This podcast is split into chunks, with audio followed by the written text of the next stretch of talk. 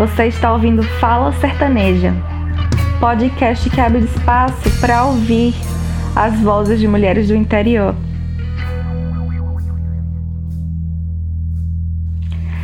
Mulheres essas dos muitos sertões desse Brasil profundo, de lugares distantes dos centros urbanos.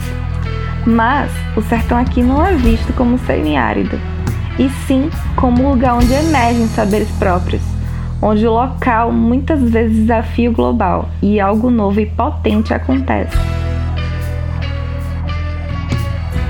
Fala Sertaneja é produzida pela equipe da Projetar, História de Mulheres, Gênero, Imagens, Sertões. E essa é a nossa primeira série de entrevistas para trazer conversas com mulheres sertanejas que migraram para cidades maiores em busca de conhecimento. Elas são as sertanejas na universidade e ocupam um espaço que se cria entre o lá e o cá, trazendo vivências cheias de medos, curiosidades e saberes.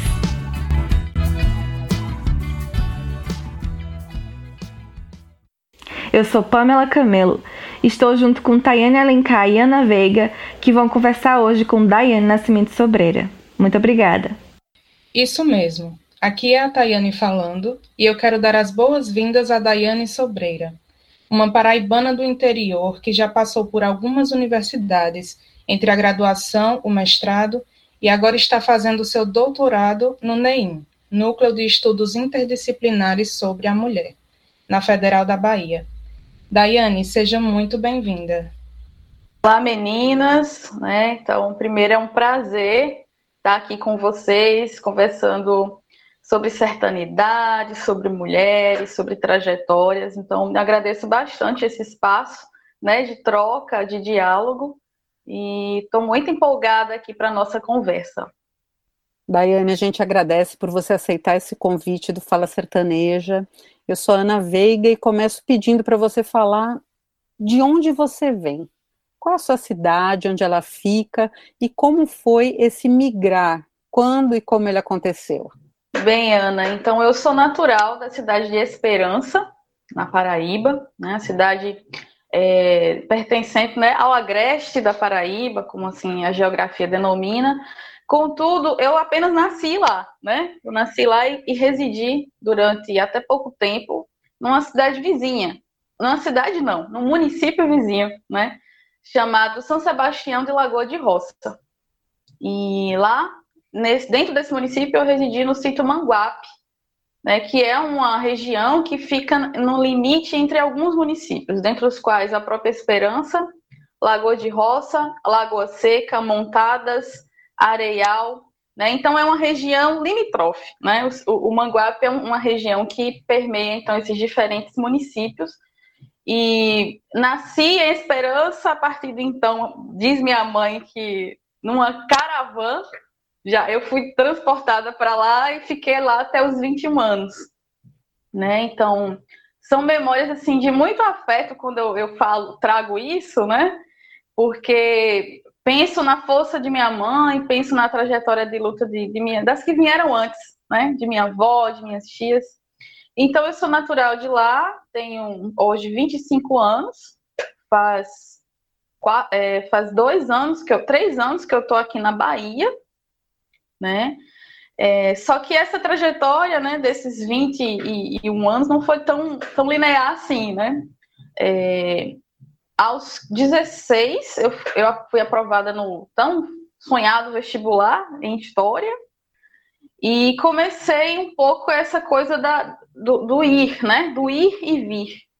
Lá na região é, de, de Lagoa de Roça, fica mais ou menos 30 quilômetros de Campina Grande, que é o, o, o, centro urbano mais próximo, né? Mais próximo, onde as pessoas realizam compras, é, muitas pessoas trabalham. Inclusive, a gente brinca e diz que Lagoa de Roça é uma cidade de dormitório, né? Que as pessoas passam o seu dia em Campina Grande e retornam apenas para dormir. Né? Muitas trabalham durante o dia, inclusive à noite fazem suas graduações, né? E retornam para a cidade apenas para dormir. Bem, mas essa é a realidade das pessoas que moravam na cidade, né? É, pra, eu que residia no, na zona rural, e especificamente a 6 quilômetros desse centro, desse pequeno centro urbano, porque Lagoa de Roça tem 12 mil habitantes, né? Então, isso quebra um pouco até com aquela noção da gente de, de interior, né? De cidade. É, mas que cidade é essa que tem 12 mil habitantes, né? Um bairro de uma cidade maior não, não tem nem tão pouco, né? É, então, meus pais é, residiram até pouco tempo lá no Manguape, que fica a 6 quilômetros da cidade. Quando eu fui aprovada no curso de História, que precisava me deslocar para Campina Grande todos os dias, e eu estudei na Estadual da Paraíba, né? Que lá os cursos de licenciatura eles são concentrados ou no período da manhã ou no período da noite. Então eu, eu estudava no período da manhã e precisava me deslocar todos os dias. Então a priori meu pai sempre me levava de moto, tipo cedinho da manhã, me levava de moto até a cidade, onde de lá a gente ia através de um ônibus municipal, né? Esses ônibus do, do, do os amarelinhos, né, como a gente chama, que surgiram do, no, pelos caminhos da educação, um programa do governo federal. Então, de lá a gente ia para Campina. Isso para ir e para voltar, né? E foi passando os anos e ficou muito desgastante, ficou muito maçante esse, esse, esse trajeto, porque eu chegava em casa assim, muito cansada, meu pai precisava se dividir entre as tarefas da agricultura familiar e esse, esse compromisso, né, de me levar além dos outros irmãos, é, então ficou um pouco desgastante. Eu precisei residir em Campina durante um, um ano, na casa de parentes próximos. É, residi lá um ano. É, também por N questões, terminei voltando, né? E eu, que meio espivitada desde criança, sempre andei de moto, pilotei moto, né? Interior, assim, é muito, muito comum isso também. As crianças, desde muito cedo, pilotarem motos, né? Então, desde os 10 anos de idade que eu, que eu tenho essa, é, é, essa habilidade aí, né, de pilotar moto. E aí eu passei aí sozinha. Eu ia da cidade, do sítio para a cidade, deixava a moto, ia para Campina Grande e retomava. Só que nesse período teve uma onda de estupros na zona rural que foi assim assustadora. Foi uma onda que eu acho que mais de 30 mulheres é, foram estupradas, e aí foi uma, uma situação assim, muito tensa essa que eu lembro, é, que bloqueou, assim, tipo, a gente ficou sem saber o que fazer, e agora? Eu continuo indo sozinha, isso é perigoso. Meu pai retomou o processo de, de me levar lá e me pegar, né? Isso comigo e agora mais recentemente com minha irmã também. Então, assim, esse processo de, do ir e vir é, é, é, amplo, né? Porque a gente vai e vem dentro do nosso próprio município o tempo todo. E, nesse, caso, necessitando de ida para um outro, né? Para seguir nos estudos. É, bem, concluí a graduação. Depois, passei a residir em João Pessoa, quando eu ingressei no mestrado em História também. E assim, nesse momento eu acho que determinadas coisas começaram a ficar mais claras também. Dentro desse, dessa, desse entendimento, né, de onde eu vinha, de o que é que eu tá, onde, o que é que eu estava fazendo, o que é que eu esperava da vida. Assim, muito jovem também. Eu ingressei no mestrado aos aos 19 anos, 20 anos. 19 para 20 anos, né? Então, assim, ficaram muito nítido, ficou muito nítido também de onde eu vinha, seja pela fala, né? As pessoas assim zoam muito, muitas vezes. Eu não sei até que ponto é só brincadeira, né?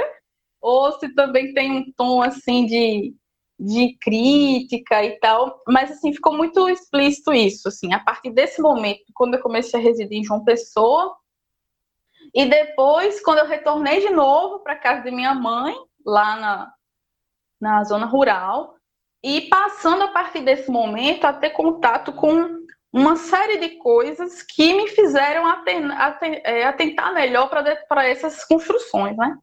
Foi quando eu comecei a me aproximar do, do, das atividades do polo da Borborema, né, das formações com mulheres, da, das formações com a juventude, e a partir daí o interesse em cursar uma especialização em educação do campo né, que eu considero que foi assim um grande boom, sabe? Tanto nesse entendimento de lugar, assim, de, de origem, nesse entendimento de quem eu era no mundo, o que é que eu, né? E assim, a partir de, eu acho que de uma concepção muito freiriana também, o que é que eu poderia fazer para de alguma forma contribuir, né, para que essas nossas raízes não não se, se minguassem, né? Não se minguassem no decorrer do, é, das situações. Então, acho que foi um marco assim, muito interessante esse de, de 2017, quando eu concluí um curso de educação do campo, e onde eu também tive contato com uma outra forma de fazer, de fazer ciência, de fazer conhecimento científico, muitas pessoas provenientes dos movimentos sociais, muitas pessoas é, assim, tendo uma outra concepção né, do que era academia. Assim, então, eu avalio como de forma muito marcante assim, na minha trajetória. E aí depois começou a busca por trabalho, né? Busca por trabalho, tinha concluído o mestrado, precisava galgar outros caminhos. Aí foi quando eu vim parar aqui na Bahia, é, a priori em Porto Seguro, é, no sul, no extremo sul, onde eu fiquei algum, um, um, um período como professora substituta lá, e depois é, vim para cá, para Salvador, onde eu estou desde 2018, onde eu estou desde então cursando doutorado aqui na, na UFBA. Daiane, conta pra gente e para quem está nos ouvindo, quais eram seus medos e as suas expectativas? Você via muita diferença entre o lugar que você deixou e aquele que você conquistou?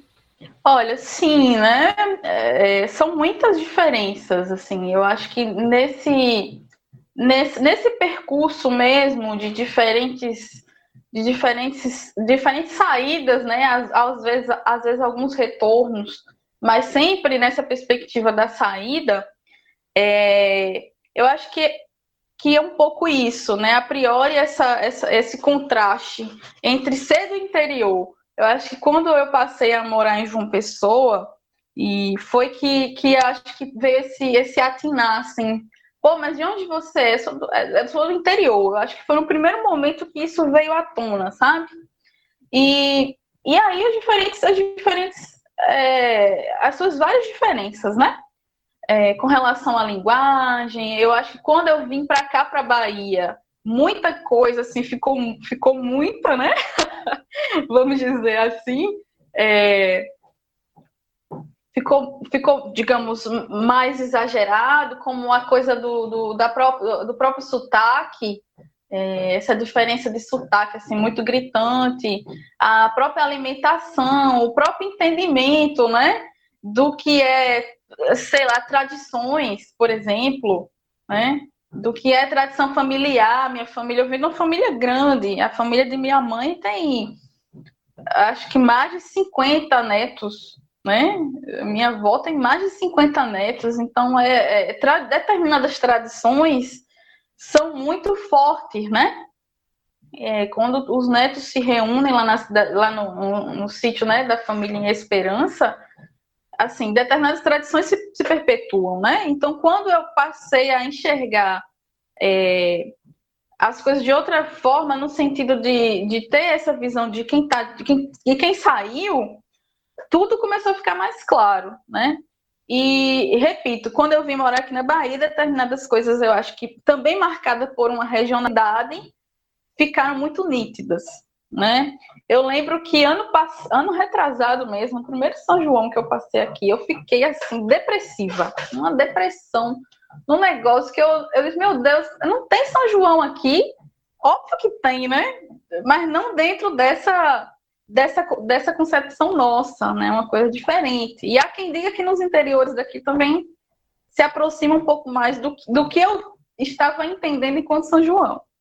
E aí eu lembro que uma, uma, uma grande amiga minha aqui, daqui, que mora aqui também, mas que é natural do Cariri, aí da Paraíba, Adriana, a gente se reuniu para fazer o São João na casa dela, sabe? Com direito a tudo que você imaginar que a gente tem aí. né? Então, assim, acho que essas diferenças, né?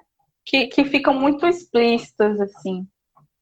E, e então, assim, a, a, São João daqui tinha determinadas comidas que eu disse, nossa, não quero isso. Eu não quero comer pirão de aipim no São João. Isso, é uma, isso está ferindo a minha tradição, sabe? Então, eu fiquei, eu, como, como dizem aqui, eu fiquei retada. É, mas eu acho que também outras, outras diferenças na própria condição de ser mulher, né? Eu acho que, assim, determinadas, ah, como que eu posso dizer, determinadas liberdades, assim, que a, o, os locais mais interioranos terminam por, é, por deixar mais arraigado, né, determinadas, determinados costumes e tal. Então, eu acho que esse trânsito me permitiu me enxergar também de uma outra forma, né, a partir é, do entendimento de que, pô, mas eu sou mulher e nem por isso eu não posso fazer determinada coisa, entendeu? É, que assim eu acho que ainda é muito forte, embora não seja regra, né? Vale destacar. É muito forte, mas não, não é regra. É, e assim, essa coisa do trânsito também me permitiu é, problematizar e desconstruir também algumas coisas. Como, por exemplo, talvez numa busca de buscar essa coisa da raiz e da tradição, aqui em Salvador me aproximei de grupos de forró. Né? Mas grupos de forró não numa perspectiva assim de, de são pessoas que tocam forró, que dançam forró aleatoriamente. Não, mas pessoas que entendiam que era preciso valorizar o sertão, sabe? É importante trazer elementos dessa macrocultura né, para o dia a dia, por exemplo. É importante entender que o, forró é uma dança que não pode é, morrer e que, e que também precisa se reinventar, né? A gente não, não pode entender que a dança do forró é só um homem que conduz uma mulher e juntos seguem na dança. Não. Então, eu acho que esse processo todo também me permitiu é, se inserir em outras perspectivas é, que entendem, por exemplo, é, que a mulher também pode conduzir uma dança, entende? E não é nem que ela não possa, ela conduz, né? Que eu acho que tem uma diferença muito grande aí em a gente dizer que ela pode, ela conduz. Então, eu acho que determinadas fronteiras e limites ficaram é, mais tênues, sabe? Para mim nesse processo, assim, de entender, de, de entender desse lugar, entendendo o meu lugar de mulher entendendo o meu lugar de sertaneja também. Para além do lugar da universitária, né? Da acadêmica e tal. Que eu acho que nesse aspecto também eu, eu, eu, eu burlo determinadas fronteiras, né? Me formei em História, mas tenho uma outra formação em Educação do Campo e estou num programa interdisciplinar então, eu acho que essa coisa da fronteira, assim, pensando, avaliando agora, né? Talvez seja uma coisa que está sendo muito positiva. Essas trocas, essas diferentes né, articulações. Daiane, você falou aí, mencionou né, essa questão da universidade. Queria que você falasse um pouco mais sobre isso. O, essa universidade, qual é o lugar dela na sua vida? Né? Primeiro enquanto desejo, depois como realização, é, onde é que entra a universidade nessa trajetória de vida da Daiane? Ana, então, olha só, a trajetória ligada à academia, eu diria que é uma coisa assim que tomou. Eu sou muito jovem ainda, eu sei disso, né? Eu tenho 25, mas tomou assim muito, uma proporção muito grande. Eu acho que desde a época do ensino médio, por exemplo. Eu acho que ali a minha geração já estava vivendo aquela coisa da possibilidade, né? O que não foi possível, por exemplo, para os nossos pais, já estava começando a ser possível para a gente, né? E aí eu lembro assim muito da, das narrativas do meu pai naquele momento, me, me colocando assim, ah, sempre num tom de incentivo e sempre co contrastando aquilo de que ah, não foi possível para mim, para você tem que ser possível, sabe? Então, assim, eu acho que a minha trajetória também foi muito marcada é, por pressões, entre aspas, nesse sentido, né? Porque, por exemplo, meu pai e minha mãe, ambos têm um ensino fundamental incompleto, né? Minha mãe sempre me falava assim, que meu bisavô, é, ele tinha, ele plantava muito algodão, criava boi, então vinha assim de uma é, de uma família que não era uma família bastada, né? Mas que também não era uma família assim que precisava é, que passava fome, né? Eles tinham determinados meios ali de tirar sua sobrevivência. Então, Manhã tinha três irmãos. E ela me conta que meu bisavô optou por pagar, e aí eu, eu acho que era um valor também muito pouco, né? Uma professora para alfabetizar eles em casa. Então, assim, com medo de que se fosse para a rua, se fosse estudar na cidade, é, viraria o homem vagabundo e a mulher prostituta, né? É, como dizem lá, rapariga, é assim que dizem, né? Então, quer dizer, e a, a, a, com relação à família do meu pai, também a mesma coisa. Meu pai sempre me fala isso, que meu bisavô, meu avô incentivava até, assim, batia mesmo, batia fisicamente para que desse pra gente, né? Para que ele trabalhasse, então, assim, meu pai carregou, acho que o peso dessa, dessa cultura assim, muito forte, e, e até certo ponto ele colocou sobre mim e meus irmãos essa incumbência, né? Bem, vocês precisam estudar, eu vou te dar um suporte para isso, e assim, suporte dentro das condições que eles tinham também, né? Lembro que o meu primeiro livro, assim, um livro que eu queria, tal, tal, na faculdade, Tipo, eu lembro, mãe, tirou um dinheirinho do Bolsa Família e compra o seu livro, sabe? Então, eu acho assim que minha geração já tem essa coisa, como eu diria, da possibilidade, e eu acho que a gente agarrou isso com unhas e dentes e foi, sabe? É... E aí eu penso não só na minha trajetória, né, mas também de outras pessoas que que, sei lá, como eu, foram tiveram alguns, algum acesso a bolsas de estudo, né? A bolsa de projeto de pesquisa, a bolsa de mestrado, é essa própria coisa do deslocar-se, né? Que antes não era possível. Eu sempre ouço muitas pessoas lá da região dizerem assim que na época delas elas tinham que andar quilômetros, quilômetros. Não estou falando 5 quilômetros, falando 10 quilômetros, né? Para poder chegar. Meu, meu avô mesmo conta isso. É, mas eu digo assim, as pessoas que queriam fazer a universidade, porque Campina Grande sempre teve, desde a década de 80, sempre teve campus da estadual, da que hoje é a estadual da Paraíba, e também da federal da Paraíba, que hoje é a federal de Campina Grande. Só que para além disso, tem o quê? O Senai, tem uma escola técnica muito famosa lá que era que fechou, mas que era a escola redentorista. Então as pessoas da minha região sempre eram incitadas a buscar esses, esses espaços, mas que só recentemente a gente conseguiu, eu acho que ter de fato um acesso maior a isso, né?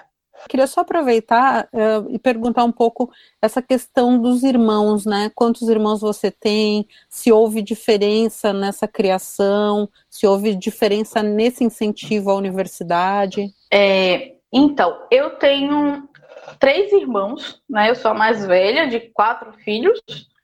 É, então, numa escadinha tem minha outra irmã de 21 anos que está formando agora em fisioterapia também pela, pela estadual da Paraíba, e meus outros dois irmãos pequenos que estão no ensino fundamental ainda, né? Então, assim, eu acredito que a, a Daniele, que é a minha irmã de 21 anos, já trouxe, já, já, já, digamos assim, já se beneficiou de um caminho que eu comecei a abrir. Eu sempre converso isso com ela, eu digo, olha, você, minha filha, você tá com a faca e o queijo na mão, porque quando eu fui, eu tive que, ó, serrando mata. eu digo a ela isso, sabe? Eu tive que ir serrando mata porque a minha família não tem, assim, primeiro por essas condições, não tinha-se como estudar. Então, e eu acho que uma parcela que tinha como estudar optou por outros caminhos, né? Tem uma parcela da família mãe, de minha mãe que é muito ligada ao comércio, por exemplo. Então, assim, digamos que de escola pública, eu fui a primeira, né? Uma das primeiras, assim.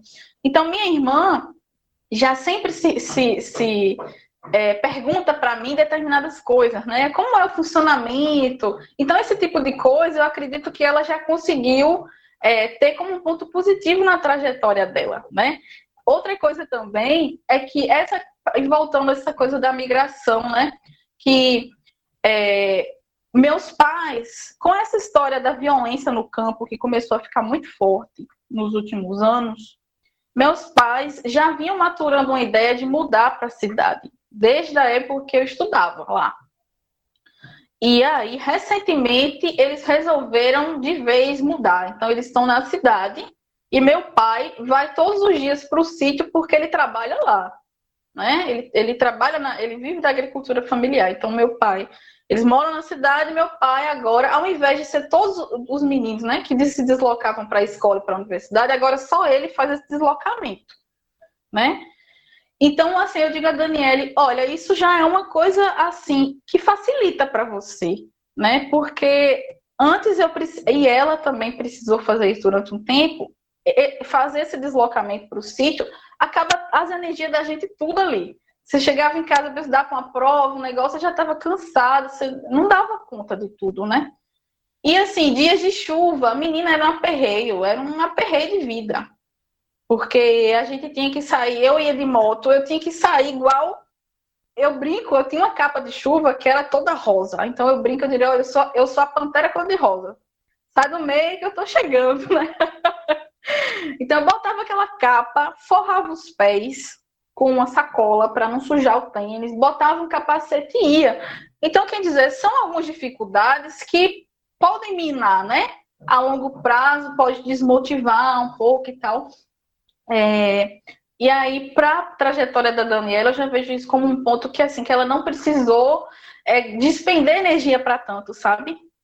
Eu acho, assim, que já é uma coisa que já é o fruto, né? É aquela coisa, não é a semente, já é o fruto. Daiane, quando você fala, você traz muito das suas vivências é, para a sua fala, né? E você já tem uma carreira acadêmica.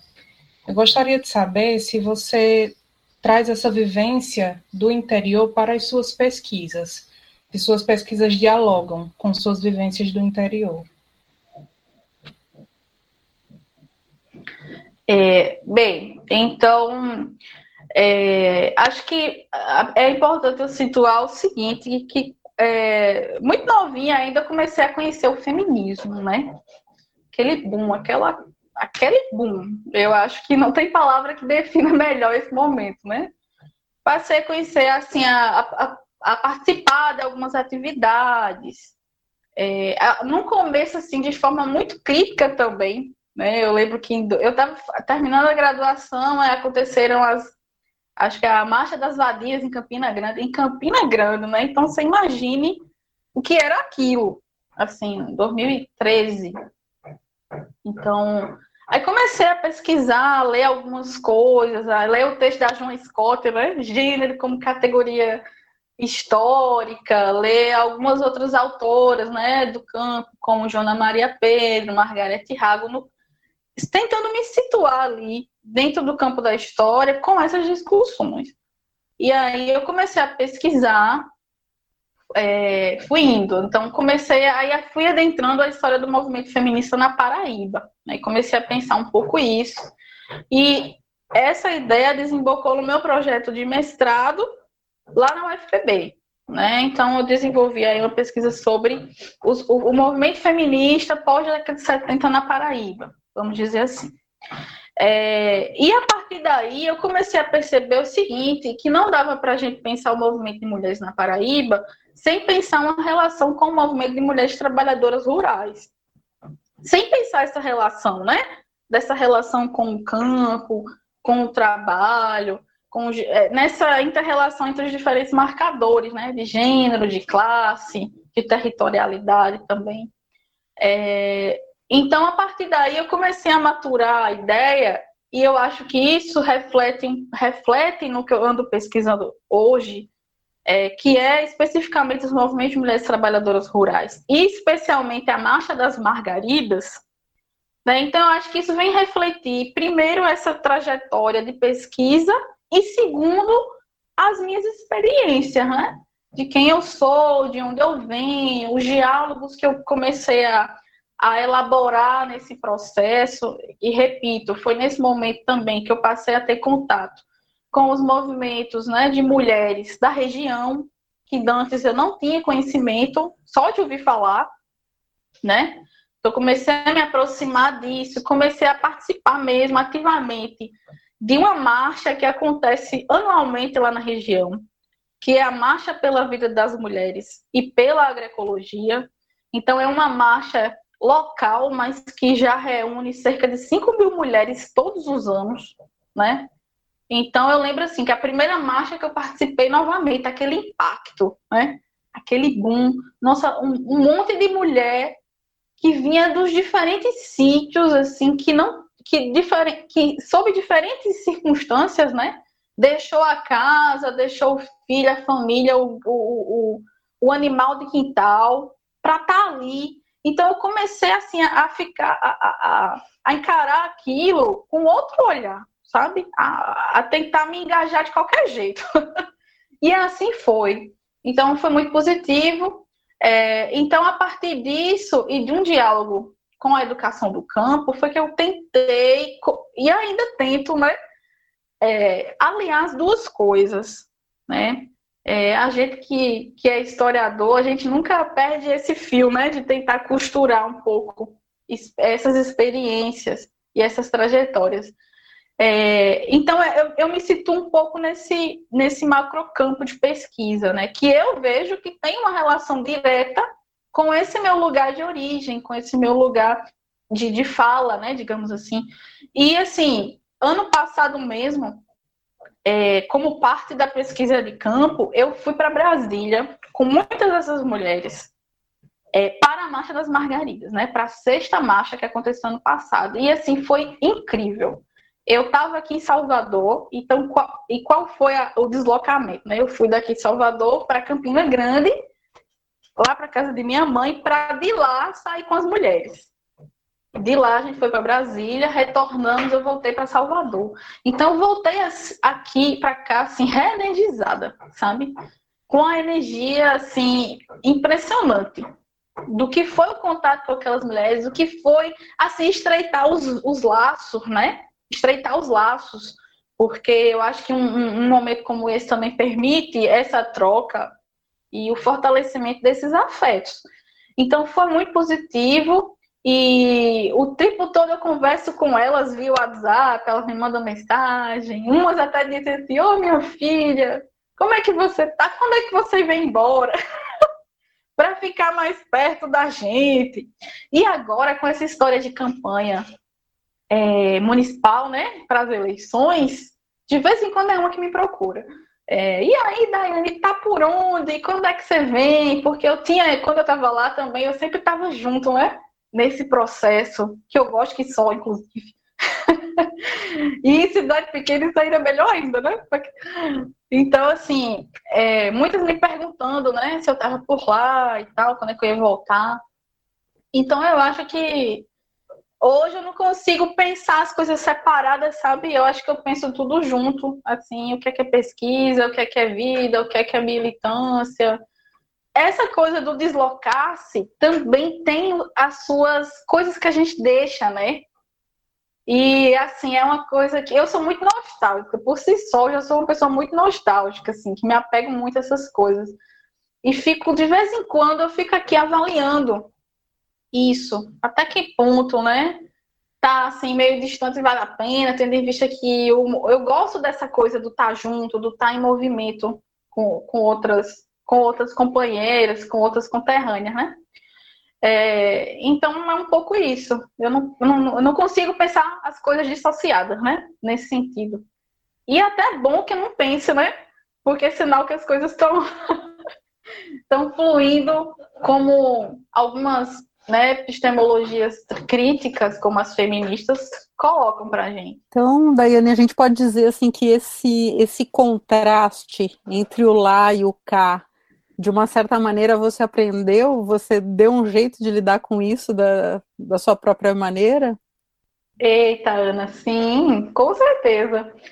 É, eu acho que assim, isso do e cá é um eterno revisitar-se, né?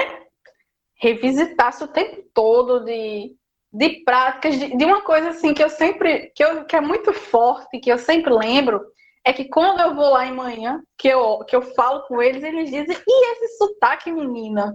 Que é isso?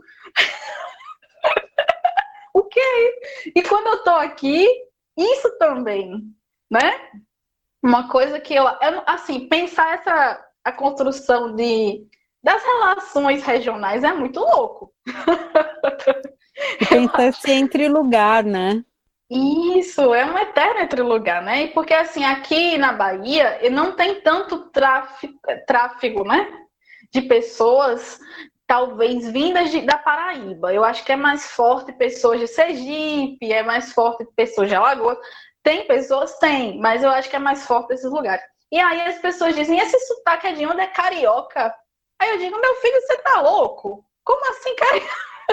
Aí baixa a, a interiorana que há em mim se, se, se estabelece naquele momento. Eu digo, você tá doido? Não. Aí vou explicar, né?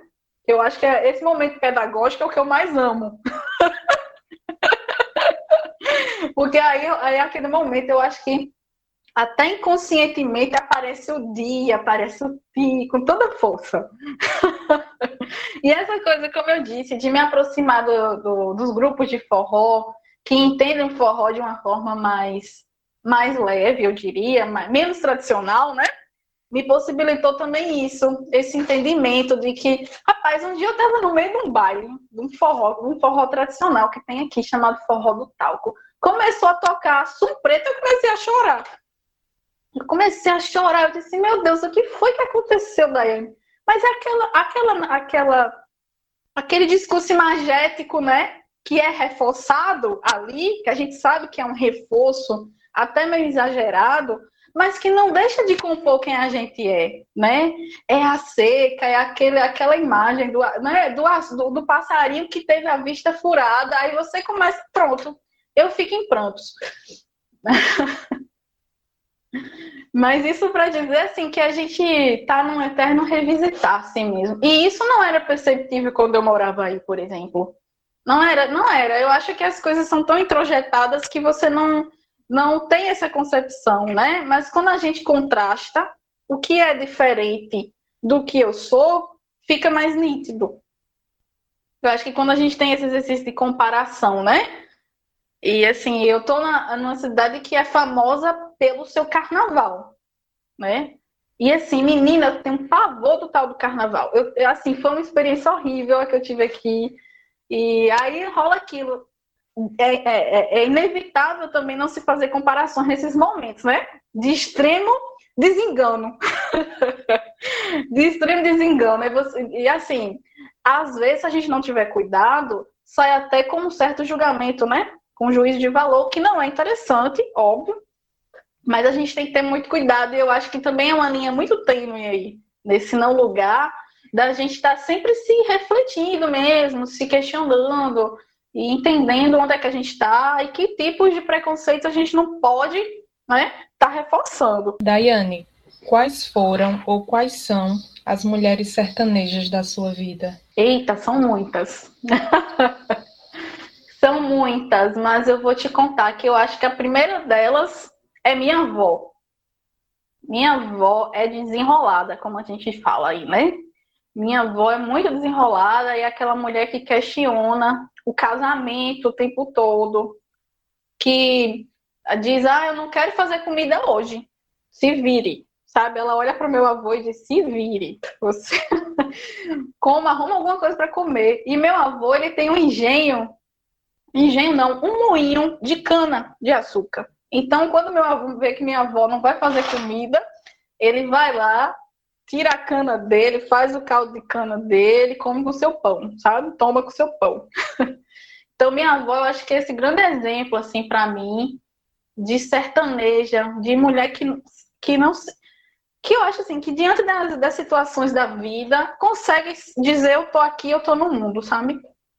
Minha mãe também, assim, ela sempre traz relatos muito de muito trabalho, acho, na infância dela, de muita dificuldade, assim, e mais também de muita alegria, sabe?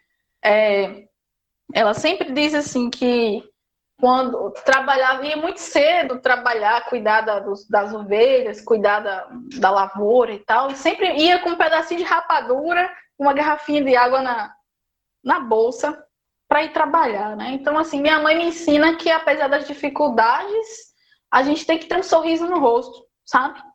Então, são mulheres assim que me inspiram muito e tantas outras, né?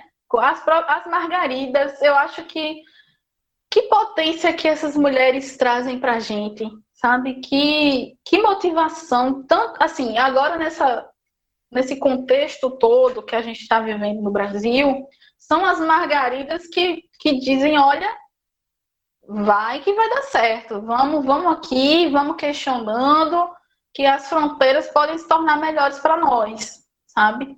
E agora em março mesmo, eu estive aí, a gente foi lá em, em Esperança, inclusive a marcha desse ano.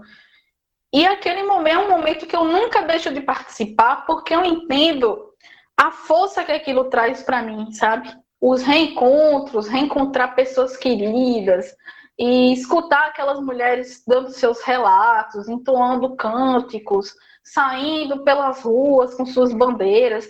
É um momento mágico para mim, assim, é incrível. E inclusive a marcha aconteceu no dia 15 de março, se eu não estou enganada.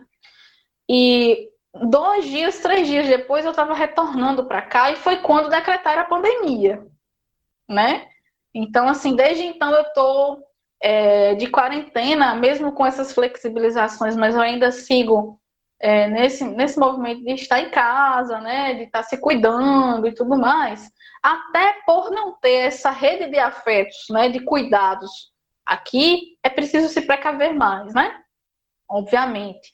Então, assim, as margaridas me deram uma energia que, assim, eu cheguei, não importava porque era pandemia, não importava, eu estava firme, sabe? Então, são mulheres sertanejas também que que me inspiram diariamente e me dão forças para continuar pesquisando, trabalhando, seguindo, estando com elas junto. É, e engraçado isso, né? Porque assim eu fiquei refletindo na própria ideia de sertaneja. Tipo, é, eu venho de uma região que, pensando na Paraíba, sertanejo seria outras, né? é, as mulheres do Cariri, do sertão, mas não, é preciso, acho que é preciso reafirmar mesmo isso, como vocês trazem como uma premissa do projeto, né? É, somos todas sertanejas, né? A gente não está num lugar de privilégios, digamos assim, dentro desse, dessas relações de poder que envolve território. Então, sim, é, são mulheres que me inspiram e me inspiram muito, né? É, além de outras, óbvio, mas essas são algumas que eu consigo pensar agora, tá? A gente pode dizer que essas mulheres, elas alimentam de uma certa maneira a sertaneja Daiane também, essa, essa mulher do Agreste, né, essa jovem mulher aí que que se criou nesse meio, né? O que, que elas trazem do melhor de você aí? Sim, Ana. Eu acho que quando. É, nesse, fazendo um balanço, né? Mesmo que eu acho que um, o interessante de um momento como esse nosso é também você parar para refletir, né? E aí, pensando, eu, eu, eu, deduzo o seguinte, que eu me entendi sertaneja quando eu tive aqui, numa capital grande, assustadora, cheio de, de, de de, sabe, de pedra, de, de calcário, aquela velha noção, né? Então foi aqui que eu me entendi sertaneja. E entendi também que o que me faz são essas outras que vêm antes de mim, mas também comigo, né? Porque eu acho que se eu digo antes de mim, eu só digo que foram as mais velhas. E quando não, a gente também se troca, né? A gente é troca, a gente é, é, é soma. Então, assim, elas fazem quem eu sou e me dão gás para o que eu luto. Para o que eu entendo que é, né, para mim utopia, digamos assim. Para aquilo que eu entendo que, que, que merece ser lutado, que merece ser construído. E, e novamente, não só no âmbito pessoal, mas também no, naquilo que é projeto político, né? naquilo que é idealização, naquilo que é uma trajetória é, acadêmica e tudo mais. Então, com certeza, eu sou a soma né, de todas elas. Maravilha, Daiane. Que boa essa conversa com você. A gente agradece, viu? Eu que agradeço o espaço, né? Como eu disse, o espaço que também está servindo como um, um, uma reflexão, um balanço, né? É, um parar em meio a esse frenesi todo que a gente se encontra, né? Da sociedade atual, de tanta coisa acontecendo, e tanta notícia ruim mesmo, mas também as notícias boas, a gente parar para rever um pouco isso, entender né, quem somos, é, entender as influências que a gente teve ao longo da vida, isso é muito importante. Então, eu parabenizo o trabalho de vocês e agradeço o espaço. Eu espero que a gente consiga ouvir outras sertanejas, né? Que tragam um pouco de suas histórias. Então, muito obrigada. Estarei junta, colada, né? Ouvindo os próximos episódios. Valeu muito, então, esse nosso encontro com a Daiane Sobreira. Um abração, Daiane. E semana que vem tem mais conversa com essas mulheres de força e sabedoria até lá. Fala Sertaneja. Todas as quintas. A gente espera você. A trilha sonora é da banda Permeia. Mídia por Camila Rayane Simões. Edição por Pamela Camelo e Gabriela Tinoco. A revisão fica por conta do Rodolfo França. Vinheta de Milena de Carvalho e identidade visual de Rayana Martins. Curte a gente nas redes sociais, no Instagram, arroba Fala Sertaneja, no Facebook e no nosso canal do YouTube. Tem vídeo bônus para você. Até próxima quinta.